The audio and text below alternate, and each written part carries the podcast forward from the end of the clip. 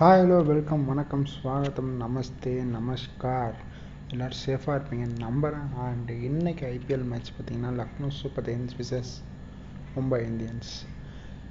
நிஜமாக ரொம்ப ரொம்ப ஹார்ட் பிரேக்கிங்காக இருக்குங்க. சீரியஸாக இந்த மாதிரியான ஒரு லாஸை நான் மும்பைக்கிட்டேருந்து எதிர்பார்க்கவே இல்லை. அதுவும் இன்றைக்கி கண்டிப்பாக ஜெயிச்சு ஆகணும் அப்படின்ற ஒரு கட்டாயத்தில் இருக்கும்போதும் ஒரு சாம்பியன்ஸ் சைட் இந்த சீசன் என்ன ஆச்சுன்னே தெரியல. பிகாஸ் எல்லாருமே நல்ல பிளேயர்ஸ் தான், அவங்க எடுத்துருக்கிற எல்லா பிளேயர்ஸுமே பார்த்திங்கன்னா சூப்பர்வான players, quality players, bench strength நல்லாயிருக்கு. பட் சம்திங் இஸ் லேக்கிங் அப்படின்னு தான் சொன்னோம். கேப்டனோட ஃபார்மே இன்னும் டவுட்டில் தான் இருக்குது. Indian captain T20 world cup வரப்போகுது. சி அஃப்கோர்ஸ் அவங்கவுங்க நேஷனுக்கு ஆடும்போது அவங்கவுங்க நல்லா ஆடிடுவாங்க அப்படின்ற விஷயம் எல்லாருக்குமே தெரியும். It's just a franchise cricket, okay. But இருந்தாலும் கொஞ்சம் பயமாக தான் இருக்குது. ஏன்னா வேர்ல்டு கப் வரப்போகுது அப்படின்னு பார்க்குறப்போ கொஞ்சம் பயமாகவே இருக்குது. ஸோ பொறுத்துன்னு பார்ப்போம் ரோஹித் சர்மாவோட கேப்டன்சி எப்படிலாம் மீட்டு வரப்போகிறாரு, அவரோட பேட்டிங் அப்படின்றத பொறுத்துருந்து பார்ப்போம். அண்டு டாஸ் வின் பண்ணாங்க, நாங்கள் பவுலிங் எடுக்கிறோம். பிகாஸ் வான்கடையில் நாங்கள் ரொம்ப நாள் கழிச்சு விளாட்றோம், we know we can chase அப்படின்னு சொன்னார் ரோஹித் சர்மா. பட் வான்கடையில் நீங்கள் சேஸ் பண்ணுறது, எஸ் அஃப்கோர்ஸ் சேஸ் பண்ணுற டீம் தான் வின் பண்ணியிருக்கு அப்படின்றது நம்ம நல்லாவே தெரியும். 2011 வேர்ல்டு கப் மறக்க வேணாம், தோனி அடித்து முடிச்சு கொடுத்தாரு. சேஸ் பண்ணலாம் ஈஸியாக அப்படின்ற மாதிரி நிறைய மேட்சஸ் பார்த்திங்கன்னா மும்பையே இங்கே நிறையா டைம் அவங்க விளையாடின அந்த 5 சாம்பியன்ஷிப்ஸில் ஒரு ஐ திங்க் அஃப்கோர்ஸ் ஒரு 3 டைம்ஸ் அவங்க இங்கே தான் அந்த சாம்பியன்ஷிப் வாங்கினாங்க. ஸோ தேனோ வான்கடே பிச்சை பற்றி நல்லாவே தெரிஞ்ச ஒரு டீம். ஸோ அதனால் அந்த டிசிஷனை எடுத்த ரோஹித் சர்மா அண்ட் எந்த ஒரு சேஞ்சஸும் இல்லாமல் உள்ளே போனார். எந்த ஒரு சேஞ்சஸும் கிடையாது என்னோடய டீமுக்கு அப்படின்னு சொல்லிட்டு உள்ளே போனார். அண்டு பவுலிங்கை பொறுத்த வரைக்கும் செமையாக ரெஸ்ட்ரிக்ட் பண்ணாங்க. ஒரு 168க்கு லக்னோ சூப்பர் ஜெயின்ஸை சுருக்குனாங்கன்றது பெரிய பெரிய விஷயம். Because they have a long batting track. So அப்படி இருக்கும்போது கேஎல் ராகுலை தவிர அங்கே யாரும் பெருசாக ஷைன் ஆகலை அப்படின்றது தான் உண்மை. ஏன்னா மனிஷ் பாண்டே வந்தார், ஒரு சின்ன கேமியோ மாதிரி ஆடிட்டு போயிட்டார். தீபக் கூட அதே தான் பண்ணார். ஸோ மற்ற யாருமே அந்த அளவுக்கு பெருசாக ஷைன் பண்ணல. ஆயுஷ் பதோனி ஒரு கடைசியான டைமில் ஒரு 6 and 4 அந்த மாதிரி அடித்து கொடுத்துட்டு போனார், அவ்வளோதானே தவிர மற்றபடி யாருமே அங்கே பெருசாக பெர்ஃபார்ம் பண்ணலை. ஸோ அப்படி இருக்கும்போது மும்பை இந்தியன்ஸோட பவுலிங்கை கண்டிப்பாக பாராட்டியே ஆகும், நல்லாவே பண்ணாங்க. But batting it's big question மார்க்குங்க. ஒரு சாம்பியன் சைட், ஏன் அகைன் நான் சாம்பியன் சைட்னு சொல்கிறேன்னா, ஒரு 5 டைம்ஸ் சாம்பியன்ஸ், அதுவும் இல்லாமல் அவங்களோட ஓன் கிரவுண்ட் வான்கடையில் விளையாடுறாங்க அப்படின்றப்போ இன்னும் ஒரு ப்ளஸ் பாயிண்ட்டாக இருந்திருக்கணும். பட் அது தவற விட்டுட்டாங்க, ஒரு எம்ஐ அப்படின்னு தான் சொல்லணும். ஏன்னா அவங்க இவ்வளோ மேட்சஸ் ஆடினது மும்பையில் தான் அப்படின்னாலும் வான்கடே இஸ் டிஃப்ரெண்ட் ஃபீலிங்க. ஏன்னா நிறையா மேட்சஸ் ஆடிருக்காங்க, அவங்களோட கிரவுண்டோட எல்லா விஷயமும் அவங்களுக்கு தெரியும். என்ன ஸ்கொயர் பவுண்ட்ரிஸ் எவ்வளோ இதில் இருக்குது, டிஸ்டன்ஸ் எவ்வளோ, பிச்சு எப்படி ரியாக்ட் பண்ணணும், இந்த மாதிரி எல்லா விஷயமும் தெரியும். ஸோ அதெல்லாம் தெரிஞ்சும் அவங்க இன்றைக்கி அவுட் ஆகியிருக்காங்கன்னா, ஸோ லக்னோ சூப்பர் ஜெயின்ஸ் நல்லாவே புல் பேக் பண்ணியிருக்காங்க அப்படின்னு தான் சொன்னேன். ஏன்னா ரோஹித் சர்மா ஒரு நல்ல ஃபார்மில் இருந்தார் பார்க்கும்போது. அண்டு இன்றைக்கி இஷான் கிஷானுக்கு ஆஃப் டே தாங்க. ஏன்னா அவருக்கு பேட் சுத்தமாக படவே இல்லை. 20 பால் ஆடினார், ஜஸ்ட் 8 ரன்ஸ். அண்ட் அதே மாதிரி அவர் அவுட் ஆகிட்டு அந்த அப்பீலில் கூட பார்த்திங்கன்னா ஐ வாஸ் நாட் ஷியோர், கண்டிப்பாக நான் அவுட்டு தான் அப்படின்ட்டு அவர் மட்டும் போயிட்டார். ஸோ அவரோட அந்த கான்ஃபிடென்ஸ் லெவலே இல்லை. ஏன்னா அவர் ஷாட் பார்த்திங்கன்னா ரொம்ப வைடாக போன பாலை இழுத்து அடித்து பார்த்தாரு. ஸோ அப்படி கைட் பண்ணி விடுற மாதிரி ஆடினார் ஆஃப் சைடில். பட் அது கீப்பரோட காலில் பட்டு ஒரு கேட்ச் போச்சு. அந்த பாலை ஈவன் அவர் பார்க்க கூட இல்லை, பட் ஆனால் அவுட்டு தான் அப்படின்ட்டு போயிட்டார். ஸோ அதிலேருந்து தெரிஞ்சிச்சு அவர் கிவ் அப் பண்ணிட்டாரு, நம்மளுக்கு பால் கனெக்ட் ஆகாது அப்படின்ற ஒரு இதே தான் ராபின் உத்தப்பாக்கும் நடந்துச்சு. ஸோ அவர் அவுட் ஆனாலும் பரவாயில்ல, பட் நான் அவுட் இல்லை அப்படின்ற அந்த செல்ஃப் கான்ஃபிடென்ஸ் இருக்குது பார்த்திங்களா. ஸோ அவர் நின்னார் அந்த இடத்துல. ஸோ அம்பையர் செக் பண்ணும்போது பால் லைட்டாக பிச்சை. அதுதாங்க ஒரு சின்ன விஷயம் டிஃபர் பண்ணும். உங்களோட செல்ஃப் கான்ஃபிடென்ஸ் எப்படி இருக்குன்றது தான் முக்கியம். நீங்கள் அவுட் ஆகுங்க, it's not a issue, but self கான்ஃபிடென்ஸே இல்லாமல் எதுக்கு வெளியில் போகிறீங்க? ரைட். ஸோ அதுதான் ஒரு பெரிய பெரிய பெரிய இம்பேக்டை க்ரியேட் பண்ணும் உங்களோட. ஸோ அப்போது உங்களோட மென்டல் ஸ்ட்ரென்த்தாக இருக்கட்டும் இல்லை ஃபிசிக்கல் ஸ்ட்ரென்த்தாக இருக்கட்டும் கண்டிப்பாக பாதிக்கப்படுங்க. ஸோ ஸோ அதுலேருந்தே தெரியுது ஒரு 20 பால் ஆடிட்டோம் 8 ரன் தான் நம்ம அடிச்சிருக்கோம் அப்படின்றப்போ ஸோ கண்டிப்பாக அவருக்கு வந்து அந்த அளவுக்கு ப்ரெஷர் இருந்திருக்கு. அதனால தான் அவர் திரும்பி கூட பார்க்கல. அவர் நான் அவுட்டு தான் அப்படின்ற மாதிரியான ஒரு சுச்சுவேஷனுக்கு அவர் போயிட்டார் வெளியில். ஸோ அது மட்டும் இல்லாமல் பார்த்தீங்கன்னா ரோஹித் சர்மா அவர் மட்டும்தான் கொஞ்சம் மிடில் ஆஃப் த பேட்டில் விளையாடிட்டு இருந்தார். பட் அவரும் அன்ஃபார்ச்சுனேட் அவுட் ஆகிட்டு போனதுக்கப்புறம் டெவால் பிரேசஸ் ரொம்ப எதிர்பார்ப்போடு வந்து ஒரு பிளேயர் அவுட் ஆகிட்டு போயிட்டார். சூரியகுமார் யாதவ் அவரும் ஒரு அன்ஃபார்ச்சுனேட் கேட்சுங்க, அவரும் அவுட் ஆகிட்டு போயிட்டார். திலக் வர்மா செமையாக ஆடிட்டு இருந்தார் இந்த மிடில், பட் அவரால் முடிச்சு கொடுக்க முடியல. அண்டு கீரன் பொலார்டும் அதே நிலைமை தாங்க. So see age is not a matter தான், பட் கூட யாராக இருந்தால் தான் அதை நம்ம சொல்ல முடியும். ஏன்னா கூட யாருமே இல்லாதப்போ நீங்கள் மட்டும்தான் இருக்கீங்க, நீங்கள் மட்டும்தான் அடித்து ஆடணும் அப்படின்னா you are giving a pressure, extra ப்ரெஷருங்க. ஸோ நாட் ஒன்லி இந்த டீம் மட்டும் இல்லை, சென்னை டீம் கூட எடுத்துவாங்க. தோனியை நீங்கள் வந்து ஒரு 13-14 ஓவருக்கு வந்துட்டார், டக்கு டக்குன்னு 6 விக்கெட் விடுதுன்னா அவரும் ப்ரெஷரில் தான் இருப்பார். அவர் 18 ஓவர் 19 வரைக்கும் அவர் மட்டும் ஆடி என்ன பண்ணுறது? ஸோ அந்த மாதிரி தான் இங்கே போராடும். நான் மட்டும் ஆடி என்னப்பா பண்ணுறது, எல்லோரும் சேர்ந்து ஆடல நான் என்ன பண்ணுறது அப்படின்ற பதில் தான் வரும் அங்கேருந்து. And Daniel Sams, Jaydev Unadkat, இவங்க டேனியல் சாம்ஸ் கிட்டேருந்து நம்ம சி அஃப்கோர்ஸ் அவர் ஆல்ரவுண்டர் தான், பட் ஆஸ்திரேலியாவுக்கு அந்த அளவுக்கு அவர் விளையாடுனதில்லை. ஐ மீன் அந்த அளவுக்கு பெருசாக ஹிட் பண்ணி நம்ம பார்த்ததில்லை. But he can hit. அவர் ஆடின சில மேட்சஸ்லாம் பார்த்தீங்கன்னா நல்லா ஹிட் பண்ணி விளையாடிருப்பார். பட் இருந்தாலும் கீரன் பொலார்டோட இந்த பேட்டிங் லைனப் முடியுது அப்படின்றது தான் என்னோட ஒரு சஜஷன். டேனியல் சாம்ஸ் வரைக்கும் நான் கொண்டு போக மாட்டேன் பேட்டிங் லைனப்பை. ஸோ அவரை பவுலிங்கில் வேணால் நம்ம சொல்லலாம், இஸ் ஓகே, பட் பேட்டிங் பொறுத்த வரைக்கும் I'm not satisfied with is இப்போ வரைக்கும் இல்லாத பர்ஃபார்மன்ஸில் எனக்கு சாட்டிஸ்ஃபேக்ஷன்லாம் கிடையவே கிடையாது. பட் பவுலிங் நல்லா இருந்துச்சுங்க மும்பையோட பவுலிங். அண்ட் அதே மாதிரி லக்னோ சூப்பர் ஜெயின்ஸோட பவுலிங் ஒரு 169 அப்படி தான் டார்கெட் அப்படின்றப்போ வெரி வெரி சேசபிள் வான் கிடையாது. ஏதாவது ஒரு பேட்ஸ்மேன் நின்றுட்டால் கூட பெரிய பிரச்சனை தான் லக்னோ சூப்பர் ஜெயின்ஸுக்கு. அதை நிற்க விடாமல் பார்த்துக்கிட்டாங்க. ஸோ அவங்க எப்போல்லாம் வந்து நல்லா விளையாட ஸ்டார்ட் பண்ணுறாங்களோ அப்போல்லாம் விக்கெட் எடுக்கிறாங்க, கரெக்டான இன்டர்வலில் விக்கெட் எடுத்தாங்க. ஸோ அதுதான் ஒரு பெரிய பெரிய ப்ளஸ் பாயிண்ட்டாக அமைஞ்சுது. அதுவும் அந்த குணால் பாண்டியாவோட கடைசி ஓவர்ஸ் செம்மையாக இருந்துச்சுங்க. ஒரு ரன் அவுட்டு, ஒரு 2 விக்கெட்டு.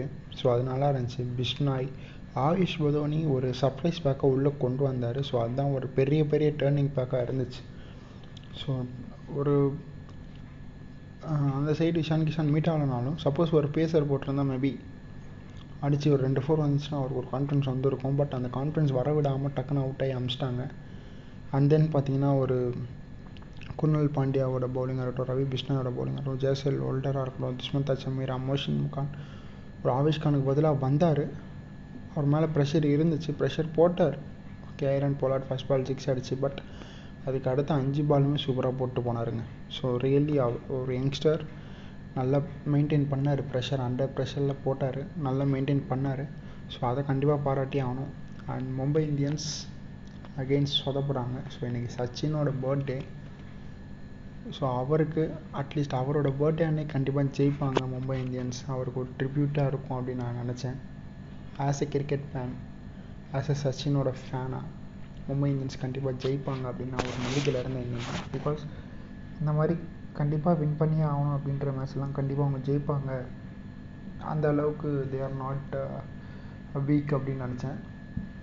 பட் என்ன ஆச்சு இந்த மும்பை இந்தியன்ஸ் சைடுக்குன்னு தெரியல எனக்கு. பிகாஸ் எல்லாருமே ஓரளவுக்கு இன்டர்நேஷ்னல் பிளேயர்ஸ் தாங்க எல்லாருமே. ஏன்னா பார்த்தீங்கன்னா இஷான் கிஷான், ரோஹிட் சர்மா, டுவல் பிரேவிஸ் இப்போ தான் அண்டர் 19 ஆடிட்டு வந்துட்டுருக்காரு. சூரியகுமார் யாதவ், திலக் வர்மா, அஃப்கோர்ஸ் யங்ஸ்டர் சொல்லலாம்.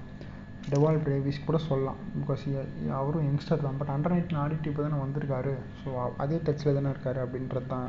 அண்ட் தென் கீரன் பொலார்ட் அவரோட எக்ஸ்பீரியன்ஸ் வேறு லெவலில் இருக்குது. அவர் ஏன் திடீர்னு வெஸ்ட் இண்டீஸ்லேருந்து ரிட்டையர் ஆனாருன்றதும் தெரியலங்க. பிகாஸ் மேபி இந்த ஐபிஎல்லோட ப்ரெஸ்டாக கூட இருக்கலாம்.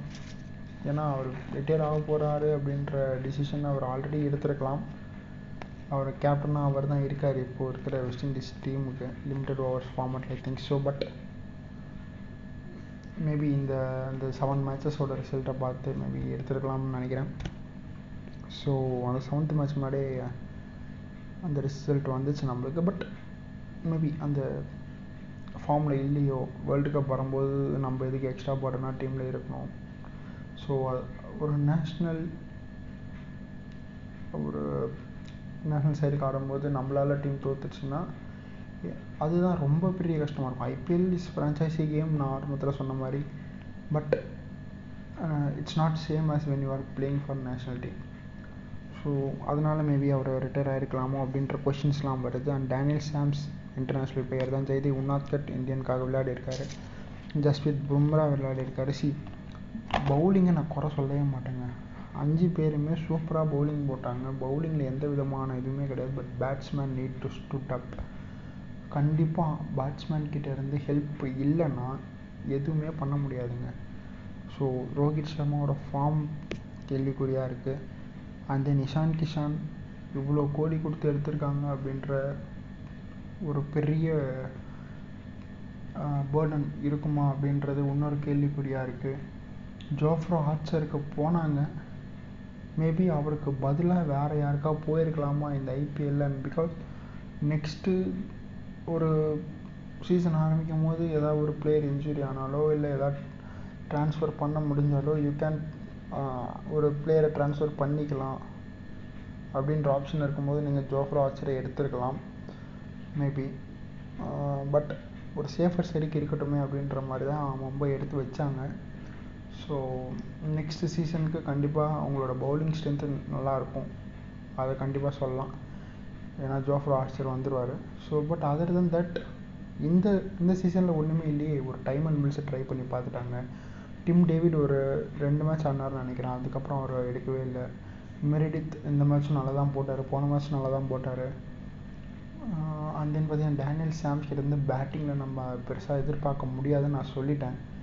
அண்ட் தென் இன்னும் வேறு யாரெலாம் இருக்காங்க? இன்னும் அர்ஜுன் டெண்டுல்கர் தான் இருக்காருன்னு நினைக்கிறேன். எனக்கு தெரிஞ்சு அவர் ஒரு 2 வாட்டி நோக்கான்ட்ருக்காரு. நீங்கள் வேணால் அவரையும் எடுத்து ஒரு ட்ரை பண்ணி பார்த்துடலாம். ஸோ அந்த மாதிரி தான் வச்சுருக்காங்க மும்பை இந்தியன்ஸ். பிகாஸ் ஒரு 23 பேர் இருக்காங்க. ஸோ டோட்டல் 24 மெம்பர்ஸ் அப்படின்றப்போ ஆர்ச்சர் மட்டும் இல்லைன்னு நினைக்கிறேன். எஸ், ஆர்ச்சர் மட்டும் இல்லை. பட் அந்த மீதி 23 பேர் அங்கே தான் இருக்காங்க, அந்த டேட் அக்கௌண்ட்டில் தான் இருக்காங்க. ஸோ அந்த 23 பேரில் எனக்கு தெரிஞ்சு கிட்டத்தட்ட மும்பை வந்து ஒரு 20 பேரை மாற்றிருப்பாங்க. ஸ்குவாடில் மாற்றி யூஸ் பண்ணி பார்த்துட்டாங்க. எதுவுமே அவங்களுக்கு கிளிக் ஆகுதா அப்படின்றது தான் ஒரு பெரிய பெரிய ட்ராபேக் அகைன். அண்டு ஹோம் கிரவுண்டில் அவுட் ஆனது நான் திருப்பி அதாங்க சொல்லுவேன். ஏன்னா ஒரு ஹோம் கிரவுண்ட் அட்வான்டேஜ் இருந்தும் ஒரு டீம் தோக்குதுன்னா பட் அப்போ அவங்களோட அந்த மைண்ட் செட் எப்படி இருக்குன்றது தான் மெயின். நான் வந்து டாஸ் வின் பண்ணி பவுலிங் எடுத்தோடனே வி கேன் டூ அப்படின்ற ரோஹித் சர்மா பார்க்கும்போது செம்ம கான்ஃபிடென்ஸோடு வந்திருக்காங்க அப்படின்னு தான் நினச்சேன். அந்த கான்ஃபிடென்ஸை பவுலிங்கில் காமிச்சாங்க, பட் பேட்டிங்கில் அவங்க காட்டலை. ஸோ அதுதான் பெரிய பெரிய ட்ராபேக். பேட்டிங் அப்போ அந்த அளவுக்கு மோசமாக இருக்குது. ஏன்னா இது வரைக்கும் நம்ம பார்த்த மும்பை இந்தியன்ஸ் டீம் வேறு, பட் இந்த வாட்டி நம்ம பார்க்குற மும்பை இந்தியன்ஸ் டோட்டலி சேஞ்ச் ஆகிடுச்சு. அதிலிருந்து ஒரு ஹர்திக் பாண்டியா இல்லை, குர்னால் பாண்டியா இல்லை. ஏன்னா லோயர் மிடில் ஆர்டரில் இவங்களாம் அடித்து நம்ம பார்த்துருக்கோம். அவங்களாம் யாருமே இல்லை. பொலாடுக்கு இவங்களாம் சப்போர்ட்டிவாக இருந்திருக்காங்க, இப்போ அவங்க இல்லை அப்படின்றது பெரிய ஒரு ட்ராபேக்காக இருக்குது. 10 போல்ட் பும்ரா கூட இருந்தார் சப்போர்ட்டிவாக, அவர் இப்போ இல்லை. ஸோ அது ஒரு பெரிய ட்ராபேக்காக இருந்திருக்கு.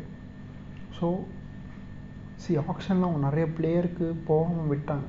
கொஞ்சம் ஒரு 9 crores வரைக்கும் போகிறது, 8 crores வரைக்கும் போயிட்டு அதுக்கு மேலே பிட் பண்ணாமல் நிறுத்திட்டாங்க. மேபி அந்தந்த பிளேயர்ஸை பிட் பண்ணியிருந்தாங்கன்னா வேறு மாதிரி ரிசல்ட் வந்திருக்குமா அப்படின்னா எஸ், மேபி வந்திருக்கலாம். பட் அதை பற்றி பேசுகிறதுலாம் ரொம்ப லேட்.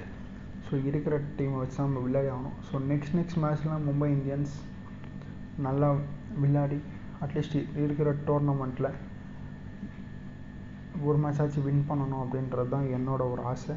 அண்ட் இது வரைக்கும் ஐபிஎல்லில் பார்த்திங்கன்னா தொடர்ந்து 8 மேட்சஸ் எந்த டீமுமே அவுட் ஆனதே கிடையாதுங்க, without any winning.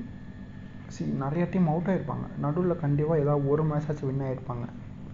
But continuous losses first time இந்த ஹிஸ்ட்ரி மும்பை இந்தியன்ஸ் தான். Of course Kolkata night Riders, Pune வாரியர்ஸ்லாம் வந்து அவுட் ஆகிருக்காங்க. பட் ஒரு மேட்சஸ் நடுவில் ஜெயிச்சிருவாங்க. அது மேபி பை லக்குன்னு நம்ம சொல்லலாம், இல்லை பை எனி திங் நம்ம சொல்லலாம். பட்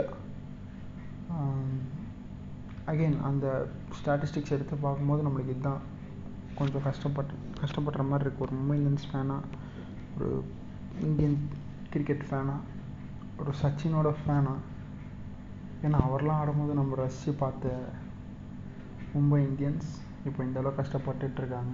ஸோ இந்த கஷ்டத்தெலாம் தாண்டி அடுத்த 6 மேட்சை அவங்க அந்த ஒரு ப்ரெஷர்லாம் எடுத்து வச்சுட்டு இந்த டோர்னமெண்ட்டை நம்ம ஜாலியாக விளாட்ணும் அப்படின்ற மாதிரி விளாட்னாங்கன்னா மேபி அவங்களுக்கு வின்னிங்ஸ் கிடைக்க வாய்ப்பு இருக்குது அப்படின்னா நான் சொல்லுவேன். அண்ட் நாளைக்கு மேட்ச் பார்த்திங்கன்னா Punjab versus super Kings. So Kings battle against. So 7 matches முடிஞ்சிடுச்சு. ரிவர்ஸ் லாக் ஸ்டார்ட் ஆக போகுது. ஸோ இதுக்கப்புறம் சென்னை சூப்பர் கிங்ஸுக்கும் அதே நிலமை தான். They need to win the matches. So பொறுத்திருந்து பார்ப்போம் எந்த மாதிரியான ஸ்ட்ராட்டஜியோட சென்னை சூப்பர் கிங்ஸ் நாளைக்கு வர போகிறாங்க, எந்த மாதிரியான ஸ்ட்ராட்டஜியோட பஞ்சாப் கிங்ஸ் நாளைக்கு வர போகிறாங்க அப்படின்றத நம்ம பொறுத்திருந்து பார்ப்போம். பிகாஸ் அவங்களுக்கு இம்பார்ட்டண்டான மேட்ச்சு அண்ட் தென் சூப்பர் கிங்ஸ்க்கும் இம்பார்ட்டண்ட்டான match. So super Kings win பண்ணி கொஞ்சம் ரன் ரேட் அதிகமாச்சுன்னா அவங்க ஒரு 6 or 7க்கு போகிறதுக்கான வாய்ப்பு இருக்குது. ஸோ பொறுத்திருந்து பார்ப்போம் நாளைக்கு எப்படி விளையாட போகிறாங்க, எந்த மாதிரி ஸ்ட்ராட்டஜி யூஸ் பண்ண போகிறாங்க அப்படின்னு. அண்ட் பஞ்சாப் கிங்ஸ் நல்லா தான் விளையாடிட்டுருக்காங்க.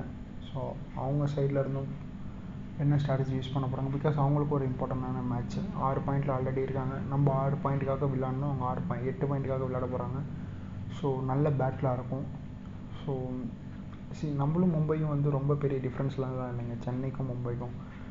இவங்க எந்த மேட்ச்சும் வின் ஆகலை, பட் நம்ம 2 மேட்ச் வின் ஆகிட்டோம், ஒரு 4 பாயிண்ட் இருக்குது அப்படின்றது தான் நம்மளோட ஒரு ப்ளஸ் பாயிண்ட். மற்றபடி வேறு ஒன்றும் கிடையாது. 2 பேருமே ஒரே இது தான். இன்னும் ஒரு மேட்சோ இல்லை 2 மேட்சோ சென்னை லூஸ் பண்ணிச்சுன்னா செம்மையாக ப்ரெஷரில் ஆகிடுவாங்க. ஸோ அடுத்த 5 மேட்சும் ஜெயிச்சாகணும் அப்படின்ற மாதிரியான ஒரு சுச்சுவேஷனுக்கும் தள்ளப்பட்டுருவாங்க. ஸோ பொறுத்திருந்து பார்ப்போம் என்ன மாதிரியான டிசிஷன்ஸ்லாம் வரப்போகுது, ஸ்ட்ராட்டஜிஸ் யூஸ் பண்ண போகிறாங்க, எப்படியெல்லாம் கிரவுண்டில் அவங்களோட ஸ்ட்ரென்த்தை காட்ட போகிறாங்க அப்படின்றத பொறுத்திருந்து பார்ப்போம். அண்ட் ஃபைனலாக நம்ம ரொம்ப ரசித்து பார்த்த காட் ஆஃப் கிரிக்கெட்டுக்கு இன்னைக்கு birthday. So happy birthday Sachin sir. So கண்டிப்பாக அவருக்காக மும்பை இந்த வாட்டி அந்த அடுத்த 6 மேட்ச்சில் ஏதாவது ஒரு மேட்ச் ஜெயிக்கணும் அப்படின்றது என்னோட ஆசை. அண்ட் எஸ் ரொம்ப வருத்தமாக தான் இருக்குது. இருந்தாலும் okay. Sriram signing off from you. நாளைக்கு மேட்ச்சில் பார்ப்போம். பாய். Take care guys.